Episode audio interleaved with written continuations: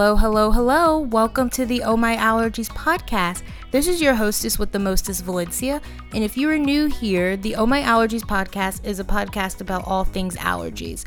Whether you have food allergies, seasonal allergies, skin allergies, or even your pet has allergies, Oh My Allergies is a safe space for discussions for those that need a bit of advice and support from someone who understands their struggle. Let's learn how to navigate life and learn how to thrive with our allergies together.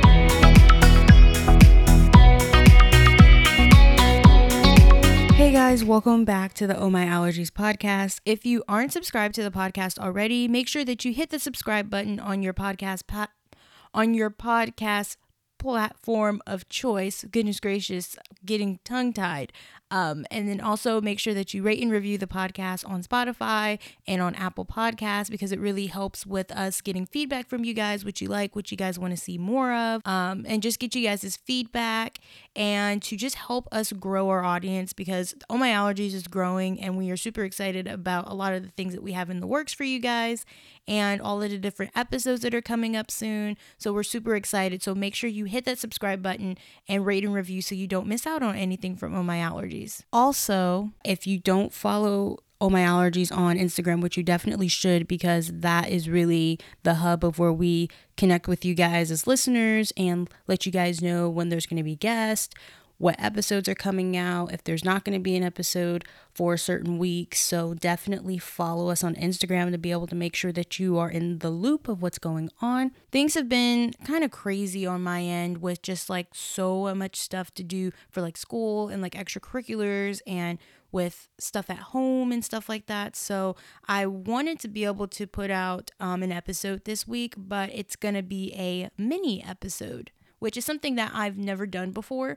Um, but if you guys enjoy this mini episode, I am definitely open to doing a little bit more of them, just like some bite size episodes. So today I'm going to be talking about Halloween and kind of reflecting on what just happened because it just happened this past weekend. So talking about that, um, talking about, you know, Halloween in this new age of us being like in a pandemic because I know that Halloween looked so different this year, like totally different with all things considered, with like COVID and things like that. So I know that on top of just like the regular things you would have to worry about on Halloween, like you have to think about a lot more. And I know, like on social media, like I saw like a split consensus of like what people were doing. Like I saw some people were like, Halloween's pretty much canceled. Like, no, not really doing it, not my thing this year. And then there were some people that still felt like they were adamant about doing it, which um, that's like a personal choice. So I'm like, if you feel comfortable doing that, then like that's on you. But in my book, I thought like Halloween and all that other type of stuff's pretty much canceled because of COVID and everything. Like there's just more things that are more important. Um, but I understand like some people wanted to have some sense of normalcy for their children, but like I don't know. I don't know. Obviously it's a choice that you and your family have to make. Um, but I wanted to be able to do this episode to kind of like reflect on Halloween that just passed and just talk about like some tips like going forward or like what to think about uh, when you are participating in like Halloween fall activities when you have allergies in general. So whether that's like food allergies or skin allergies, some things to just keep in mind because I know Halloween is something that a lot of people, you know, celebrate whether it's a parent with their child and the whole trick or treating type of thing, or whether it's, you know, a young adult or an adult that just like does Halloween on that type of way. So I know that I don't personally celebrate Halloween, so hopefully you guys find this episode to be a little bit helpful. Like I said, this is going to be like a minier episode. I'm not going to really go into all of my like normal segments and stuff. This is kind of just going to be like information, me talking, sharing my thoughts and tips. But yeah, one thing that I'll say that I noticed when it was Halloween. Well, first of all, when it was Halloween, I actually forgot that it was Halloween because it didn't feel like Halloween. It just felt like a regular Saturday. So I only remembered because I think that I went over my grandparents' house and they had brought it up. And I was like, oh my goodness, it is Halloween. Oh my goodness. Like, you just don't really see that many like advertisements about it. Like, normally you would see like so many different like Party City commercials or like costume store commercials like that. Like, it would just be in your face a lot more. And so that kind of goes back to how, you know, the consensus, I guess, was that because of COVID and everything, which I totally understand that Halloween was pretty much canceled and therefore there wasn't really that much advertisements. And so that really led me to want to see like if any of like the haunted houses and stuff like that were like still open or if they like closed and like kind of like how that impacted them because Halloween is pretty much a business like so many different companies and stuff make so much money off of it. So I like did some digging and I was like, "Oh my goodness, like some of these haunted houses and stuff like they're still open. They're just not like advertising it I guess, to not have to deal with like stuff from like the public and people like criticizing like why they're still open and stuff, which I mean, I don't really understand why they're still open, but I'm also the same person that doesn't really believe in paying to get scared because I just don't like scary things like that. But it was just interesting to see kind of like how Halloween played out and kind of seeing it just be very, very, very low key. Like, we didn't have any trick or treaters come. I don't really know anyone who had any trick or treaters come by. So it was like pretty chill this year, which was very nice in a way because just hearing like your doorbell ring like 50 million times throughout the night is kind of like annoying. Um, and then like having to stress about like getting things or whether or not you want to even have your house participate or like decorating your house. Like, even though I saw like some houses still like decorate their house, even though they didn't like participate in like doing the whole like trick or treating type of thing. So there are some people that like some houses that I saw that were like still like quote unquote festive, but like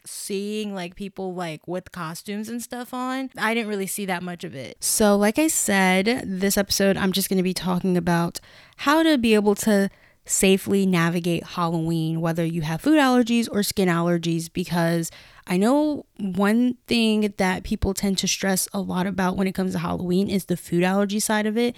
And that's very important. A lot of people have food allergies and they struggle with it. And we've talked about that on so many different episodes on the podcast from the anxiety part of it, from the stress part of it, from all the different things that you have to think about when you receive things from people. But some stuff that people tend to not really think about is the skin allergy side of it and different things and different allergens that you could be coming across with, you know, the territory of Halloween from things that your skin comes into contact with, like nickel. You know, nickel, that's an allergen that really just sneaks its way into so many different costumes. So whether it's a zipper or whether it's earrings or belts or buttons or even something like a fake sword that can go with so many different types of costumes whether you're trying to be like Thor or whether you're trying to be like a pirate or something like that and being exposed to nickel it can cause a reaction for some people which we've talked about is called contact dermatitis um, I've talked about skin allergies on the podcast before but I think when it comes to Halloween, that's just something that you don't really think about. And for the case of nickel, when someone comes in contact with something like uh, poison ivy, that can cause uh, something similar with nickel. It can cause like hives. And so just make sure that there's a layer of clothing between you and the nickel, or just make sure that just to be safe, just get rid of any accessories that have nickel in them and then just exchange them for something that is a more allergen friendly material for you in like your skin or like for your kids kids' skin. Um, another thing that people don't really think about is like the makeup that comes with Halloween. So, makeup in general, and we've talked about this on the podcast before, talking about being allergic to beauty products and makeup and stuff like that. But Halloween makeup, like face paint, fake blood, a lot of that stuff is usually made with lower quality ingredients. So, making sure that when you are picking up Halloween makeup, that you are reading the labels carefully, like two times, three times, four times times just to be sure, and that you're testing the products on just a small area of your skin before putting it on your face. And if you just want to be safer than sorry, obviously buy higher quality items if you can, but just that's so something to think about is Halloween makeup and whether or not that could cause some sort of a rash or contact dermatitis or something like that. Um, another uh, thing is latex mask, and I did a whole episode on what is latex, latex allergies, that type of thing. But latex, it just it's literally in so many different parts of Halloween costumes. Like I said, it could be mask, it could be in accessories like wands or hands or like little like mouse ears or cat ears. There could be latex costumes. Like there's so many costumes I've seen where people just wear latex. So just making sure that when you are going shopping for costumes and stuff that you are looking for costumes that are latex free and again again again something that I'm just going to talk about in just this whole little mini episode altogether is the importance of reading labels people. You have to read the label because if you don't read the label, you could potentially be putting yourself at risk to being exposed to your allergens. Um, another thing that people don't really tend to think about, and I didn't really think about it until I saw this, and I was like, well, I can I can see why, and that's hidden dust mites. So if you go and like purchase things in advance when it comes to Halloween costumes and stuff, make sure that before the day of Halloween that you're just washing your costumes in hot water just to make sure that you're killing off any hidden mites that might have collected if you like to pre-buy your costumes to be able to get them for, you know, like a discount or something like that. Just make sure that you do that type of thing before uh, wearing your costume or putting your kid in your costume just so that you don't start some sort of an allergic reaction just from a dust because I know I'm personally allergic to dust and it really gets to me. It makes me sneeze really badly. It makes my skin itch. So definitely making sure that you do that before you wear it. Another thing, speaking of that, is like irritating fabrics. So if you are putting on a costume that might be lower quality with lower quality like fabric and stuff, a lot of itching and scratching is bound to happen. So making sure that for people who have eczema or have a lot of skin allergy problems that you are looking for costumes that are made from cotton instead of from some sort of like synthetic type of material. So just keeping those types of things in mind. But yeah, that's like the whole like skin allergy thing. Like I said, that's something that, you know, unless you personally are dealing with those types of allergies, then you don't really tend to think about them. And that most people tend to think about the food allergy side, but I wanted to bring light to some of the skin allergy sides part of it as well. Now for the big thing the food allergy side of it.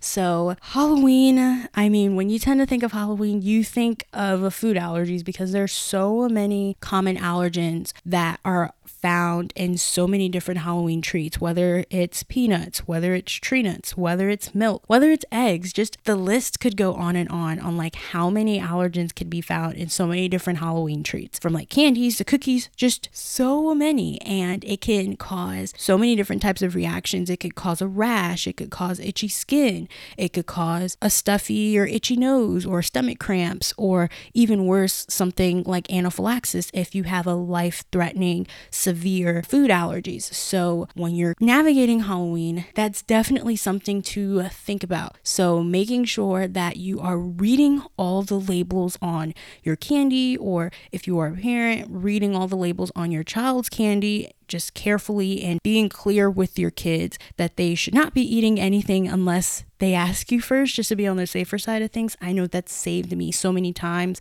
when I was younger, even though I don't really celebrate Halloween that much, but just in general, like if I would be around an adult or something like that with my mom and they might give me a piece of candy, making sure that it's okay with my mom and she checks the labels and make sure everything is okay. And if there's not a label on it, then obviously don't eat it. But just making sure that you have an extra set of eyes to look at the labels and make sure you're not missing anything if you are like a teenager or a young adult or even an adult. It's always great to have like a second pair of eyes to catch things that you might not have caught because there's been situations for me where I thought I read something and that I almost ate it. But then if I didn't have a second pair of eyes look at it, then like I would have been putting my body and myself at risk for being exposed to my allergen. So that's just something to always, always just be thinking about. And also, one thing I've been seeing so much on social media is the whole thing about the teal pumpkin project. So, if you aren't familiar with like the whole idea of like a teal pumpkin, that's basically where you paint a pumpkin teal and then you put it out on your porch or your walkway or whatever to just let other families know that are walking by your house that your household is food allergy friendly and they have food allergy friendly treats at your house. So it just makes it where you feel like you're like in a safe space because you see that teal pumpkin. But obviously, for something like that, since not everybody has the same food allergies, making sure that you are checking the labels, checking the labels for your kids to make sure that it's safe for them to eat. And then also, if you do like little pods, I know because Halloween is definitely going to look so much different. People are doing little like pods of like Halloween like trick or treating where it's like you're not going through like a whole neighborhood. You're like just going to like only like people that you might be like homeschooling with or something like that, people that that you're around a lot that you trust and you like you know what they've been exposed to like if you have like candy swaps so that you can make sure that if you or your child got any type of candy that has any allergens in it that you're like getting them out of your possession